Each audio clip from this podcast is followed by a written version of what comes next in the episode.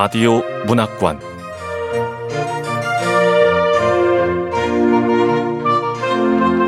한국 단편 문학 특선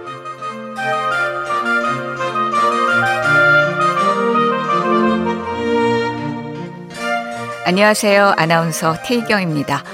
KBS 라디오 문학관에서 함께 하실 작품은 2020 김효정 문학상 수상작인 정지아 작가의 우리는 어디까지 알까입니다. 정지아 작가는 1965년 전남 구례에서 태어나 중앙대학교 문예창작학과 박사과정을 수료했습니다. 1990년 부모님의 삶을 소설로 옮긴 장편 소설 빨치산의 딸을 발표하면서 작품 활동을 시작했고요. 1996년 조선일보 신춘문예에 단편 소설 고염나무가 당선됐습니다. 소설집으로 행복, 봄빛, 숲의 대화 등 많습니다. 이효성 문학상, 한무숙 문학상, 시문 문학상, 문화예술위원회 올해의 소설상, 노근리 평화문학상을 수상한 바 있죠. KBS 라디오 문학관 한국 단편문학 특선 정지아 작가의 우리는 어디까지 알까 지금 시작합니다.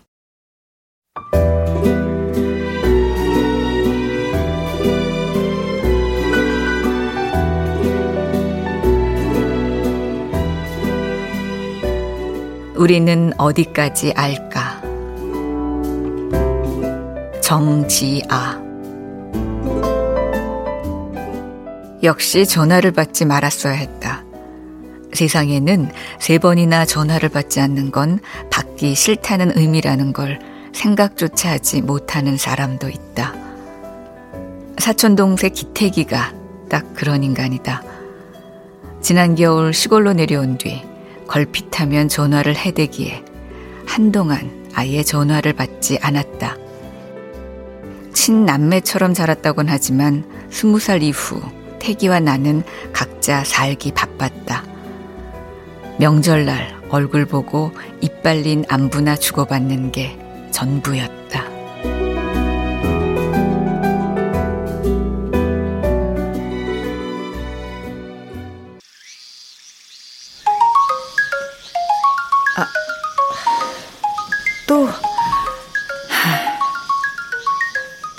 네 번째 전화가 울렸을 때 얼마 전 무릎 수술을 받은 큰어머니에게 무슨 일이 생겼을지도 모른다는 생각이 들었다. 해서 전화를 받은 것인데 언제나 그렇듯 염려는 보기 좋게 빗나갔다. 아, 뭐 한다고 전화를 인자서 받는가? 뭐 하느라 전화를 안 받은 게 아니다. 일부러 안 받은 거다라고는 차마 말하지 못했다. 그렇게 말해봤자 태기는 넉살 좋게 웃어 넘길 게 뻔했다. 아따 누나 나 술 먹는다고 미역을 재? 아 너무 긁지 마요. 아 술이 밉지 사람이 밉던거. 아기 혹은 비틀림 같은 사람의 복잡한 심사라고는 눈꽃만큼도 모르는 좋게 말하면 천진난만 나쁘게 말하면 바보 천치 같은 태기를 보는 게 어려서부터 나는 늘 답답하다 못해 불편했다. 집에 있지, 시방? 어. 아, 대답하기 무섭게 전화가 뚝 끊겼다. 채점하던 기말고사 답안지를 밀쳐놓고 자리에서 일어났다. 타기는 말과 동시에 움직이는 놈이다. 곧 들이닥칠 터였다. 오늘은 꽤 덥겠네. 창문 너머 시멘트 바른 마당에 뙤약볕이 폭탄처럼 쏟아지고 있었다. 불벼락 속으로 뛰어들 엄두가 나지 않았다. 음식을 뭘로 하나? 아, 청양고추. 다행히 냉장고 안에 청양고추가 열댓개 남짓 남아 있었다. 고추전을 부치기에는 좀 모자라지만 매콤한 호박전을 부쳐낼 만큼은 됐다. 매워서 눈물이 쏙 빠지는 고추전은 우리 집안의 트레이드 마크 같은 거였다. 집안에 새 사람이 들어오거나 아이가 자라 전을 먹을 나이쯤 되면 집안 어른들은 아무 경고도 없이 매운 고추전을 내놨다. 그걸 맛있게 먹으면 웜에 정신 씨알이 바그마이 어? 아따 씨는 못 속인단 게 그게요. 터무니없는 이유로 한박 웃음을 지었다. 아, 매워.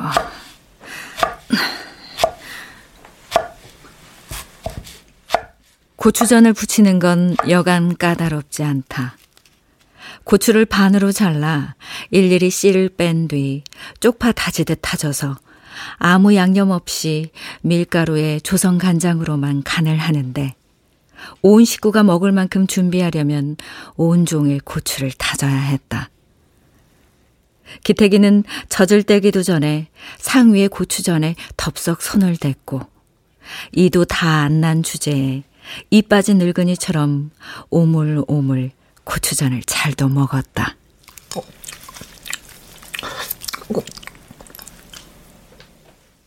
기태기가 어른들 밥상에 일찌감치 맛을 들인 덕분에 나는 큰어머니 젖을 먹을 수 있었다. 어머니 젖이 시원치 않아 늘 줄였던 나는 젖함이 있었다.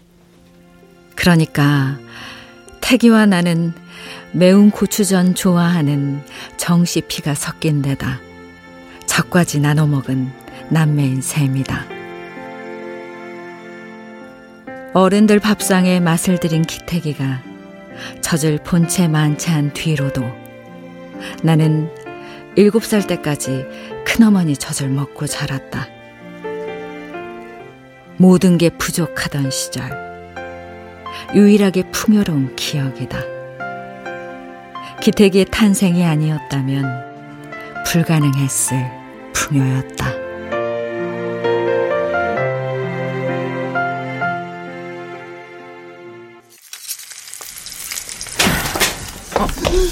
자, 그러면, 왔다!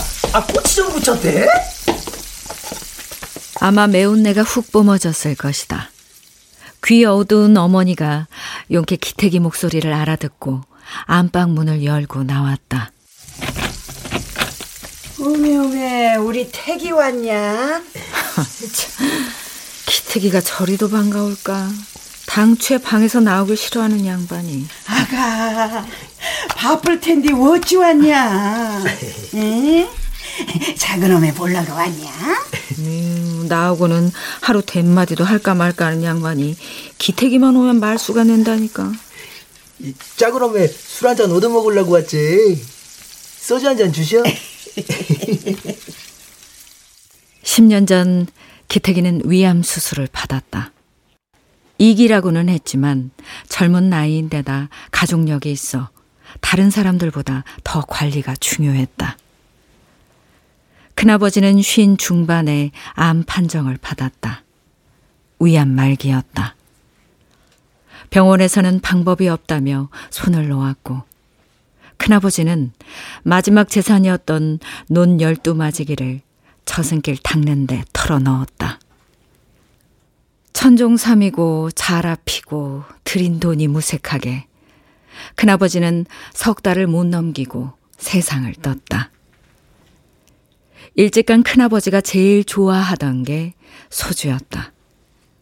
큰아버지는 아홉 살 때 우리 할아버지, 그러니까 당신 아버지와 동네 장정 스무 명이 국군 총에 맞아 죽는 걸 코앞에서 지켜봤다.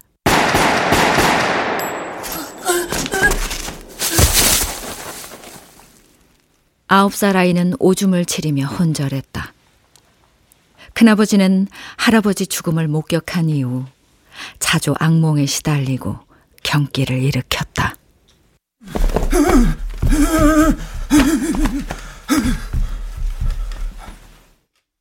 어른이 되어서도 경기는 사라지지 않았다. 경기를 가라앉히려고 혹은 아무 데서나 경기를 일으키는 게 부끄러워 마시기 시작한 술이 끝내 큰아버지를 죽음으로 인도했다.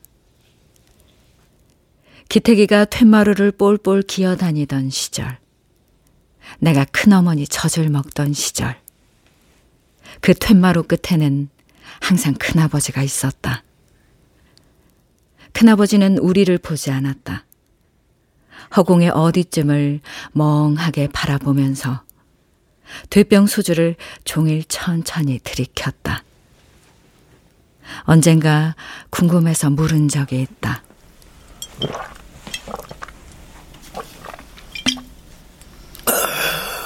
큰아베, 무엇을 보여? 보긴 무엇을 봐. 사방이 시커먼 허방인디.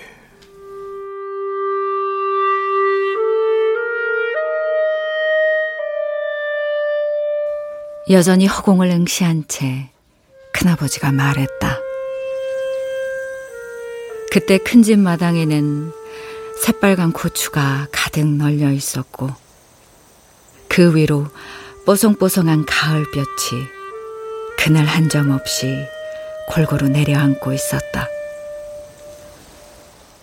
눈이 부시게 환한데 대체 어디가 시커멓다는 것인지 나는 큰아버지를 많이 쳐다보았다. 큰아버지는 개의치 않고 언제나처럼 멍하게 허공만 바라보고 있었다. 오래 쳐다봤더니 큰아버지 동공이 점점 커졌다. 시커먼 허방은 거기 있었다. 시커먼 허방 같은 큰아버지 동공 속에서 할아버지가 막 총을 맞고 쓰러지는 중이었다. 눈도 깜빡이지 않고 오래 쳐다본 탓에 생긴 환시였을 테지만 조금만 햇빛 속에 앉아 있어도 이마에 끈끈하게 땀이 차오르는 초가을. 나는 뒷골이 서늘했다. 기태기의 기억 속 큰아버지는 늘 술과 함께일 터였다. 세상에 나오면서부터 술과 친했던 기태기는 일찌감치 술을 배웠고 배운 곳이 없어 막일하는 터라 수술을 받은 뒤에도 술을 끊지 못했다.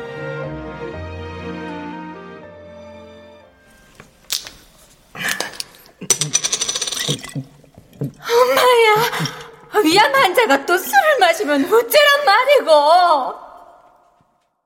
성질 좋은 제 처와도 늘 술 때문에 싸우는 모양이었다. 군대 다녀온 뒤부터 대구서 털을 잡고 살던 기택은 올 초 마누라와 자식 모두 대구에 두고 혼자 낙향했다. 그놈의 술 때문이었다. 낙향하기 얼마 전 기택이 처가 난생 처음 내게 전화를 했다. 고모, 고마 살려줘있어. 피를 토했는데 병원도 안 가고 밥도 안 먹고 두 달째 술만 처먹고 있어 얘. 저러다 뭔일 나지 싶습니다. 고모가 말 좀 해줘있어. 그래도 고모 말은 듣는다 아닙니까? 위암 수술을 한 뒤로 기태기는 병원에 단 한 번도 가지 않았다. 관리만 하면 평생 재발하지 않을 수도 있는 위암 2기였는데 병원이라면 왜 칠색 팔색을 하는 것인지 도무지 이해가 되지 않았다. 전화해봤자 소용없을 줄 알면서도 기태기 처의 간절한 부탁 때문에 곧장 전화를 했다. 병원을 왜 안 가? 요즘은 위암 말기도 어지간하면 다 완치돼. 제발 병원 좀 가. 왜 혼자 병을 키우니? 아이, 누나는 늙어도 똑같네. 아, 그놈의 잔소리 귀에 딱지 않겠어. 그래라도 구례로 갈란께 보고 바로세. 나 구례 가서 살라네. 대꾸할 새도 없이 뚝 전화를 끄는 기태기는 일주일도 채 지나지 않아 큰 집으로 돌아왔다.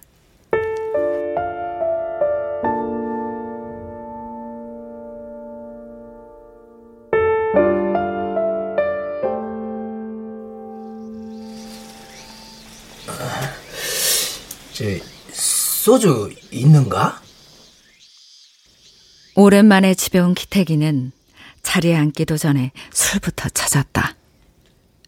아무리 손을 놓았다고 술 때문에 죽게 된 놈에게 술을 줄 수는 없었다. 술 먹는 사람도 없는데 우리 집에 뭔 술이 있어. 이거나 먹어. 청양고추 팍팍 썰어놓은 호박전이야. 아따 누나는 아 어떻게 꼬치전만 먹는데? 아 그러지 말고 좀 내놔요. 소주 좁게 먹는다고 나안 빚어. 아, 없다니까. 흐흐. 그 니는 왜 짜증을 내고 그래? 엄마는 왜 팔꿈치를 잡고 군가? 아, 저것이 소주를 달라고 한 게. 나 좀 나갔다 와야 쓰겠구만. 벌떡 일어난 기태기가 문을 열고 나가더니 검정 비닐봉지 두 개를 들고 들어왔다. 제 집인 듯 마음대로 냉장고 문을 열고 봉지 하나를 집어넣은 기태기가 다시 어머니 옆자리에 털썩 주저앉았다. 자 그놈의 배가 지난번과 달리 배가 벙벙했다. 사지의 살이 다 배로 몰린 것 같았다. 위암 말기 진단을 받을 무렵 큰아버지 몸이 꼭 절했다. 복수가 차오르고 있는 것일 터였다. 요즘 세상에 저 지경이 되도록 방치하다니. 아무리 머리가 나쁘다고 해도 제 몸 망가지는지도 모를 리는 없을 터. 도무지 이해가 되지 않았다. 나가 누나를 못 익었어? 이럴 줄 알고 준비해 왔지. 와따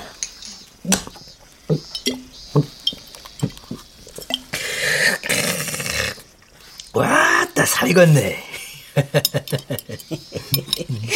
그거에 코로코로 만나냐?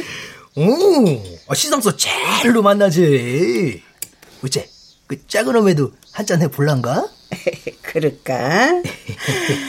우리 태기 덕에 작은 놈에도 소주 한 잔 해볼까? 엄마, 엄마 술 안 마시잖아. 왜 그래요? 술잔 하나 둬라. 우리 태기 술잔도 가져오니라.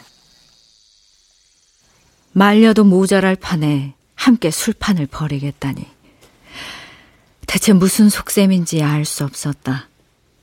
지난번에도 어머니는 그랬다. 두어 달 전 기태기가 집에 와 소주를 찾았다. 냉장고에 접대용 소주가 몇 병이 있었지만 나는 야멸차게 쫓아냈다. 기택이 얼굴만 봐도 짜증이 치밀었다. 어머니는 그냥 술 한 병 주지 그랬냐고 나를 타박했다. 야, 그거 한 병 더 먹는다고 살 놈이 죽겠냐? 죽을 놈이 살겠냐? 너그러워 그런 건지 독해 그런 건지 나는 어머니 마음이 헤아려지지 않았다.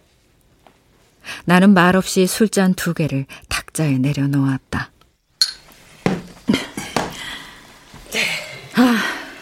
어디 우리 태기 술 한번 받아보자. 야, 어, 어, 엄마! 어, 참, 엄마가 술을 다 청하고 정말 웬일이야? 태가 작은 놈의 술 한번 바꾸라잉. 처음이지? 처음은 아닌디? 두 번째인디? 응? 에이구, 이 작은 놈에도 늙었는 겁네. 아, 기억 안 난대?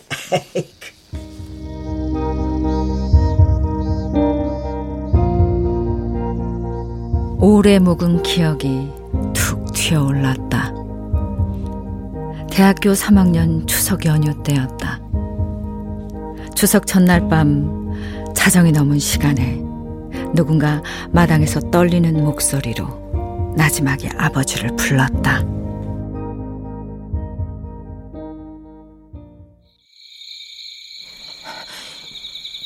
짜, 작은 아배. 작은 어매. 나, 나요. 택이요. 식구들 모두 자답게 벌컥 문을 열었다. 덩치가 산만한 기택이 마당에 선 채 부들부들 떨고 있었다. 맨발로 뛰쳐나간 어머니가 기태기를 안방으로 잡아 끌었다. 태기는 한동안 아무 말도 않고 눈물만 뚝뚝 흘렸다. 아버지가 담배를 연거푸 세 개비쯤 태웠을 때 비로소 기태기가 입을 열었다. 작은 아베, 나 좀 도와주쇼. 아이, 뭔 일인동 말을 해야 도와주든 말든 할 것 아니냐. 어? 나가, 나가 사람을 찔렀어라. 뭐, 암에 죽든 안 했을 것인데. 누가 시켰지? 우리 기태기가 혼자는 사람 찌르고 그러지 않았을 거고. 야, 작은 놈이 시켜서 했으라. 중이 겨울방학을 지나면서 기태기는 키가 20cm나 자랐다. 살집도 좋았다. 원래 먹성 좋고 힘 좋던 아이였다. 또래 중에 제일 크고 힘이 셌다. 그런 기태기에게 동네 깡패들이 눈독을 들였다. 깡패들이 힘세다고 우쭈쭈 해줬더니 기태기는 뒤도 돌아보지 않고 그 길로 달려들었다.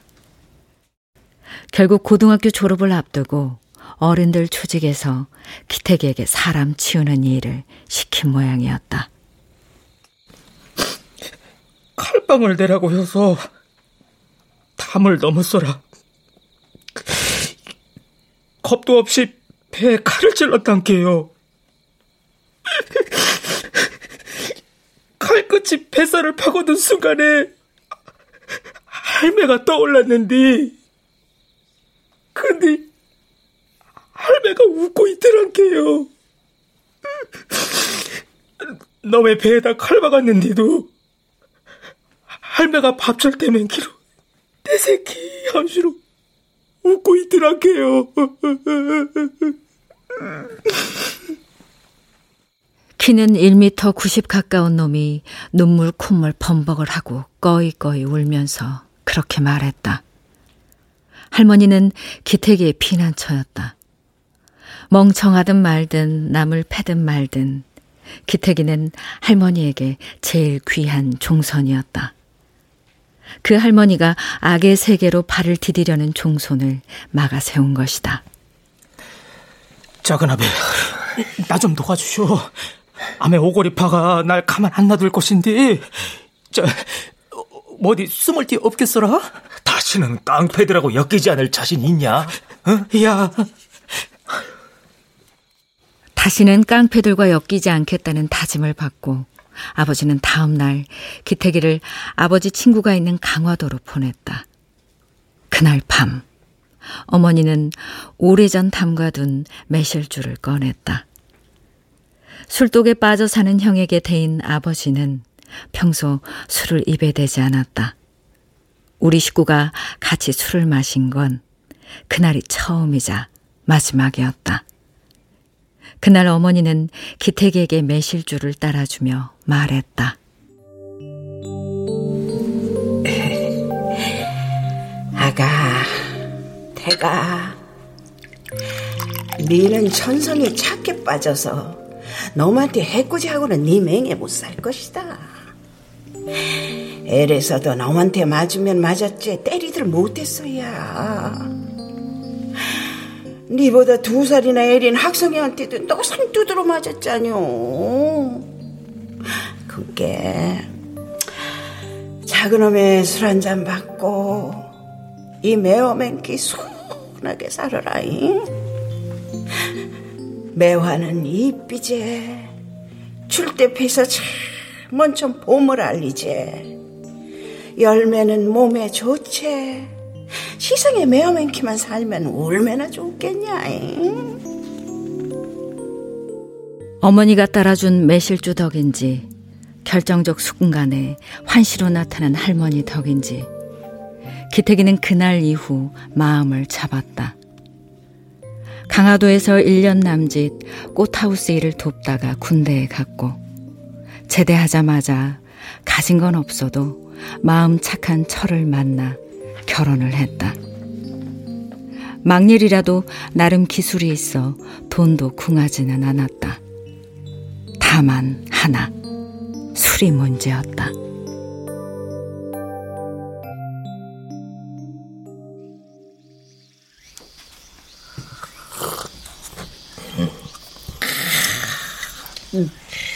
아이고, 오살나기도 쓰다. 이거이 뭐이 만나다고 죽고 못 살까이. 술이 술술 들어가면 아 잊고 잡은 것이 슬슬 날아가 본 게라.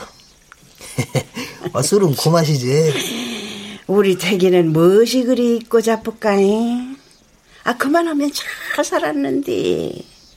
새끼들 잘 키웠지. 마누라 잘 건사했지. 아, 그 이상 무엇이 있다냐? 그저 네 몸만 성하면 돼야. 어? 기태기는 제가 가져온 소주 두 병을 순식간에 비웠다. 빈 술잔을 가만히 바라보는 기태기의 눈빛이 섬뜩했다. 시커먼 허방뿐이라던 큰아버지 눈빛 그대로였던 것이다. 술병에 시선을 둔 채로 기택에 물었다. 참말로 술 없지? 우리 태기 작은 오메가 선물 하나 줘야 쓰겄다. 아, 엄마, 엄마 안방엔 왜? 안방에 들어갔다 나온 어머니 손에 소주 한 병이 들려 있었다. 언젠가 찾아올 기태기를 위해 나 몰래 술병을 숨겨둔 모양이었다. 어쩌면 그게 어머니의 위로하는 방식인지도 몰랐다. 어머니는 위안 말기의 큰아버지가 술을 찾아 온 동네를 헤매고 다닐 때도 순순히 술상을 차려준 유일한 사람이었다. 아따, 아, 내만 말아주는 건 작은 어머니밖에 없단께. 아유, 근데 호박전이 다 동났어야. 응. 아, 묵은 안주를 더 만들어야 하나? 그, 누나는 가만히 있어. 이 작은 어매가 제일로 좋아하는 매운탕 후딱 데려갈라게. 어? 괴기가 어디 있다고 무슨 매운탕을 끓여야. 아, 작은 어매 주려고 나가 잡아왔지. 어머니가 매운탕 좋아한다는 것은 금시초문이었다. 내가 아는 어머니는 비린 것을 별로 좋아하지 않았다. 위가 좋지 않아 매운 것도 금물이었다. 그래서 어머니 모시고 산 뒤로 매운탕을 끓여본 적이 없었다. 아까 집에 엿다가 매운탕 거리 넣어뒀단게? 엄마 매운탕 좋아해? 매운탕 먹는 거 한 번도 못 봤는데? 그렇지. 본래는 안 좋아했어야. 근데 그거요 언제란가? 어? 내가 속병이 도져갖고 아무것도 못 먹고 있는데 아 태기 자가 매운탕을 끓여왔더라. 아, 쌀뜨물도 못 남겼는데 매운탕은 넘어가야. 아이고 그거 먹고 나가 살았단 게 태가 그거요 언제 거나? 아따 작은 어매는 아, 그 시기 저 누나가 안개 부은 띠 쫓겨댕길 때 아니오. 누나는 못 봤지? 그때 그 작은 놈의 그 대꼬쟁이 맨키로 쪼그러 들어갔고 아 시상 떠날 줄 알았단께. 20대의 나는 고향에는 아무 관심도 없었다. 명절도 건너뛰기 일수였다. 어머니가 어떻게 늙어가는지 알지 못했고 수배당한 딸 걱정에 어떤 시간을 보내고 있을지도 관심 밖이었다. 내가 없는 고향에서 어머니와 기태기는 서로 기대어 그런 시절을 보낸 모양이었다.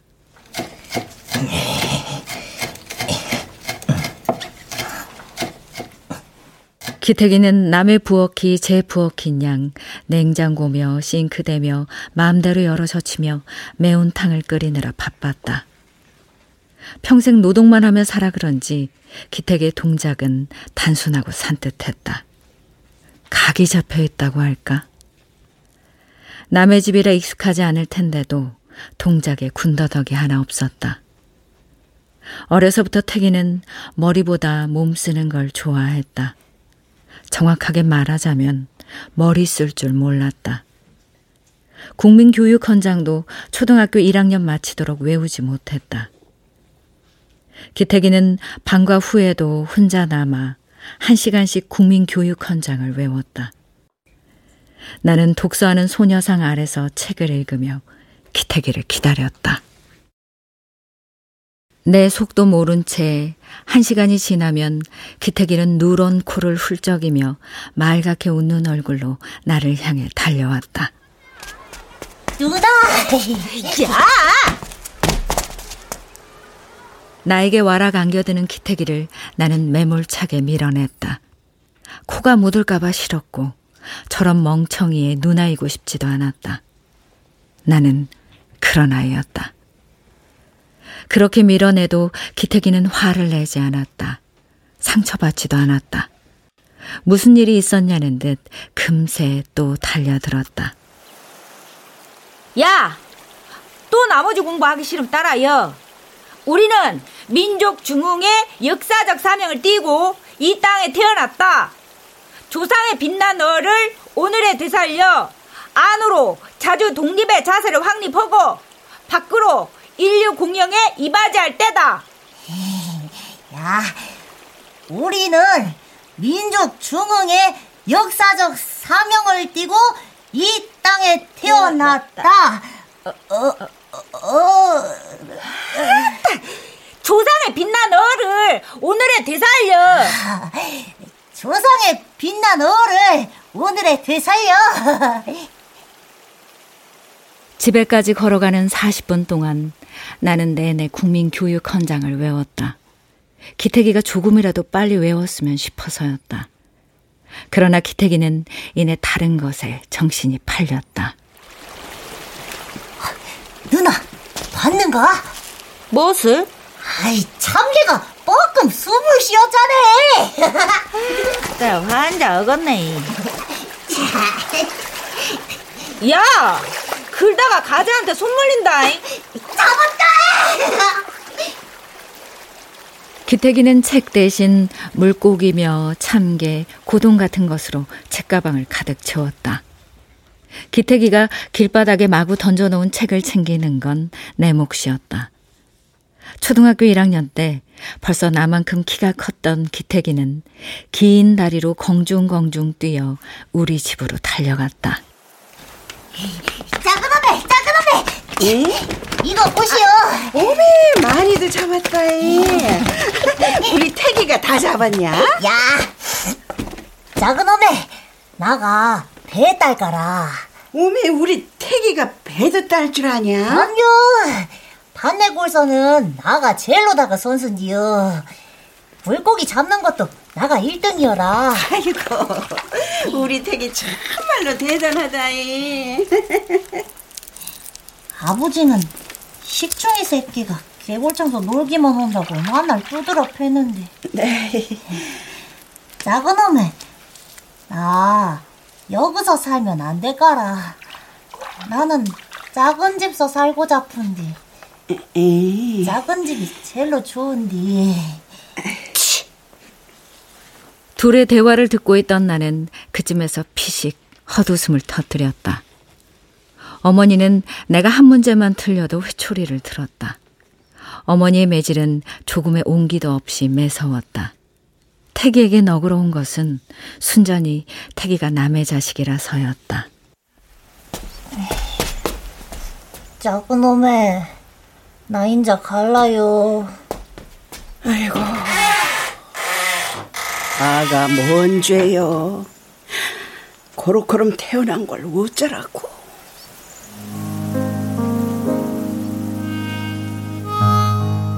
기태기가 우리 집에서 태어났다면 어머니도 큰아버지처럼 고렇게 태어난 것을 어쩌지 못해 안달할 것이라고.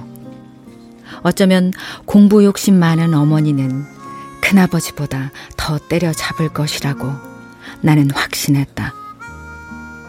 그래서 나는 밥상에 오른 매운탕을 맛있게 먹으며 어머니의 한탄을 내심 비웃었다.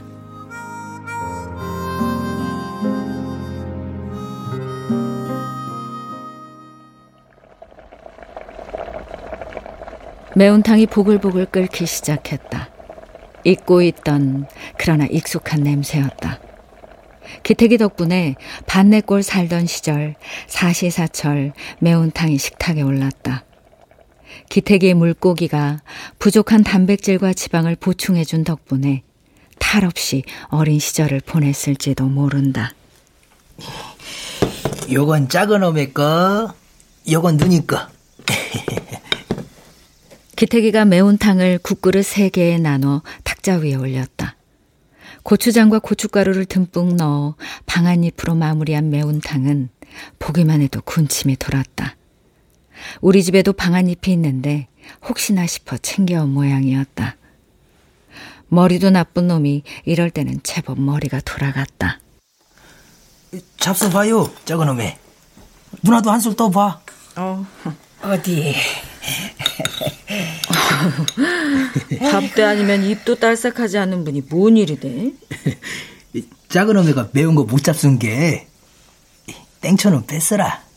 아메 잡술만 할 거요. 아이고 맛있다.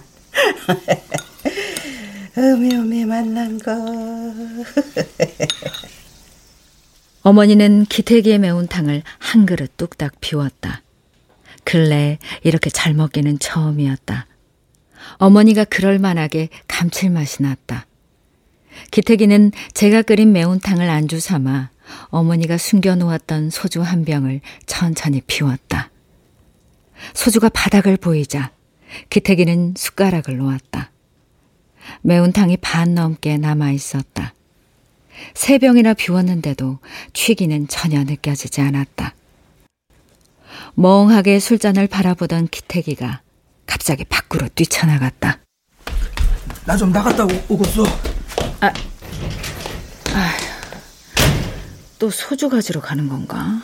에휴, 우리 태기 틀린 성 싶다.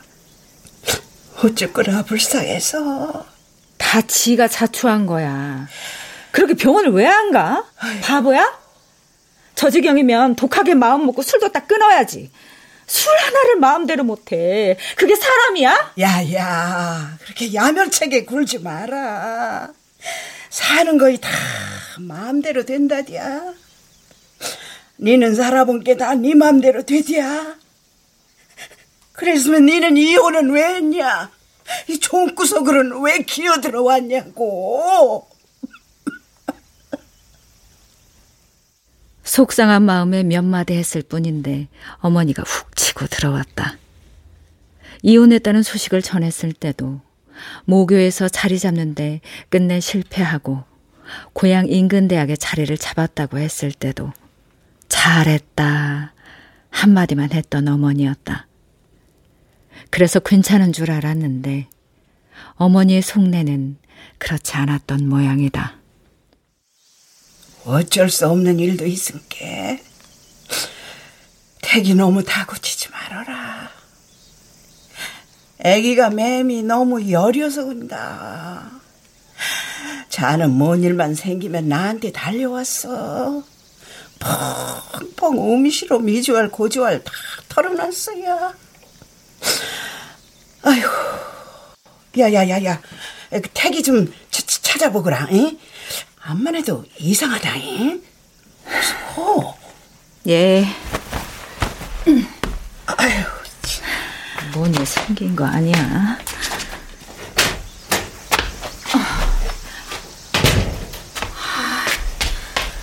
없네.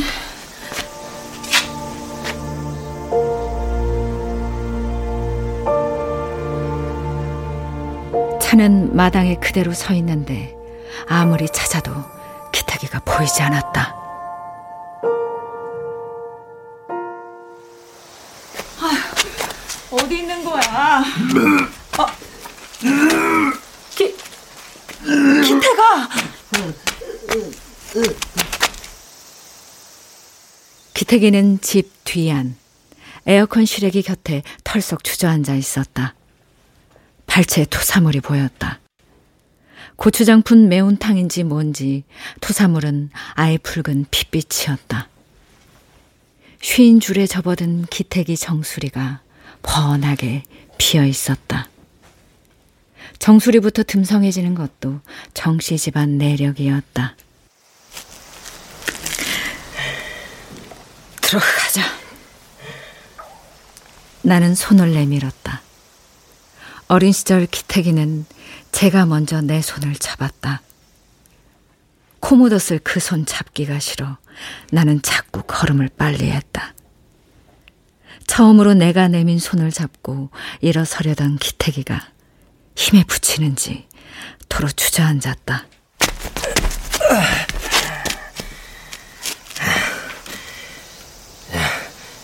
쪼까 더 있다 갈라네. 먼좀 들어가요.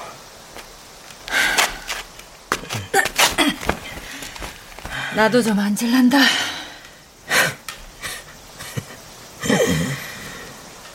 누나는 똑똑한 게 나만 키는 안 살았겠지? 위로를 해야 할지 화를 내야 할지 머릿속이 하였다. 기태기는 간혹 뜬금없는 말로 할 말 없게 만들곤 했다. 언제였을까? 기택이 군대 다녀와 막리를 시작했을 무렵이었다. 전국이 노동조합 건설 문제로 시끄러울 때이기도 했다. 노조 얘기를 몇 마디 꺼냈는데 정작 노동자인 태기는 아무 관심을 보이지 않았다. 관심은커녕 이해를 하지 못했다. 아, 노가다가 멋이 어때서? 아, 일월 때도 많고 일당도 솔 차네. 아, 오야랑 성님들이랑 어? 막둥이라고 얼마나 잘해주는디. 계급 의식이라곤 눈꽃만큼도 없는 게 답답해서 내가 뭐라고 한 소리 한 모양이었다. 내 말이라면 자다가도 벌떡 일어나던 택이 웬일로 내 말을 싹둑 잘랐다. 알았어, 알았어, 알았어.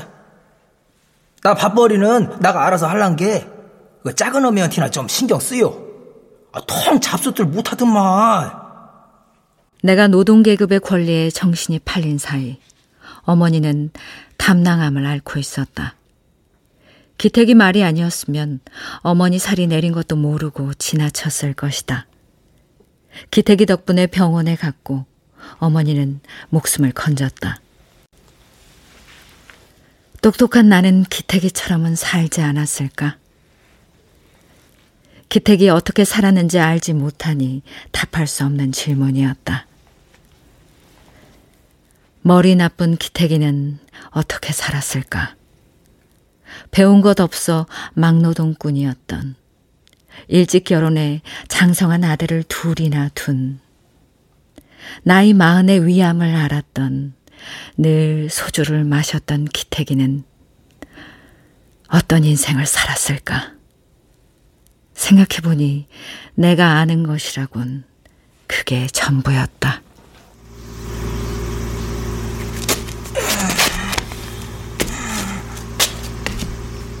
기택이 뜨겁게 달아오른 시래기를 짚고 힘겹게 몸을 일으켰다. 그러고는 피척피척 차를 향해 걷기 시작했다.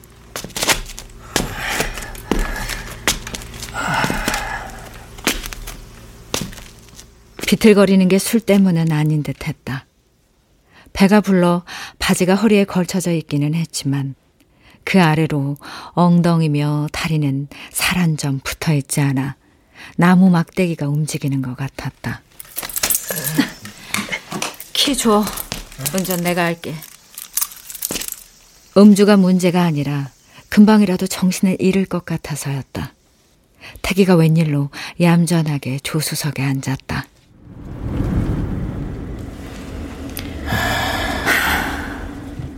가는 내내 태기는 멍하니 앞만 바라보고 있었다.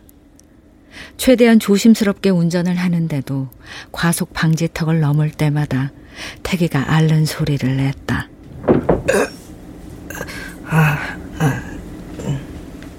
어지간해서는 아픈 내색을 하지 않던 아이였다. 모퉁이만 돌면 반내 꼴이었다. 읍내에서 같이 학교에 다니던 토요일 태기는 이쯤 오면 저 혼자 냅다 달리기 시작했다. 숨이 턱에 닿게 내달린 태기는 제 집을 지나쳐 우리 집으로 먼저 갔다. 작은 어메! 작은 어메! 목청껏 내 어머니를 부르면서 목소리가 제 집까지 들릴 것은 생각지도 못한 채 그 때문에 번번이 종아리 맞았던 것을 까맣게 잊고 태기는 어쩌면 그때 같은 심정으로 오늘 어머니를 찾아온 것인지도 몰랐다. 태가 술을 왜 그렇게 마셔? 술이 그렇게 좋아?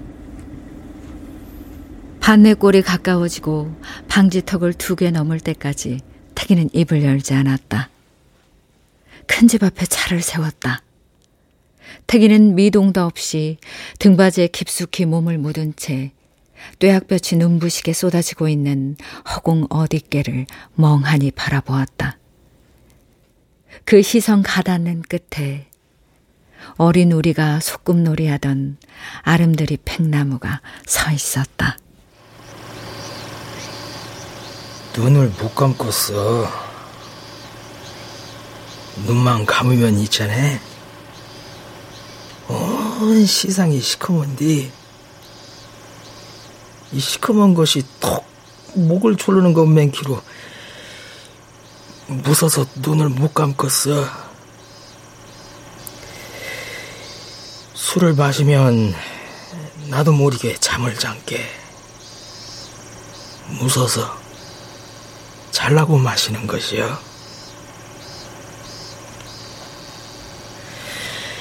아버지가 암 진단받고 에?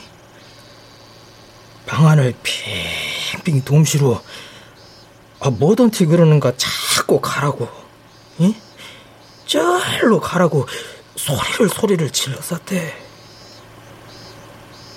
그러고 나서 며칠 안 있다 가불더만 요새 나가 그려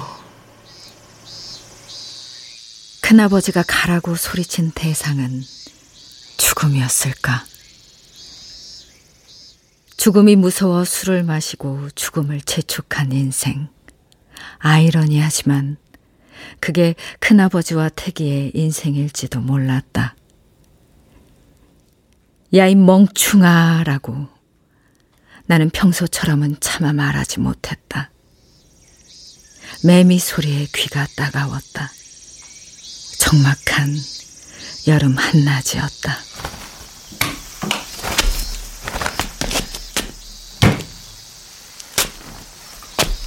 차에서 내린 태기가 헛개비처럼 허청허청 환한 빛 속으로 사라졌다. 태기가 뒤돌아서 나를 불렀다. 누나. 어?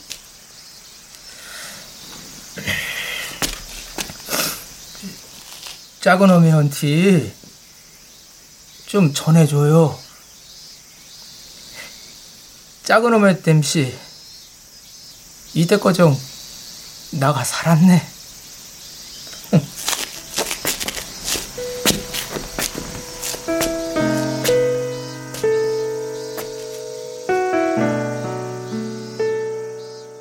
빗속의 선택이는 실루엣으로밖에 보이지 않았다. 방금 전에 본 반쪽알이 된 태기 얼굴이 잘 기억나지 않았다. 빗속으로 허청허청 걸어가는 태기가 점점 작아져 아이가 되고 마침내는 한 점의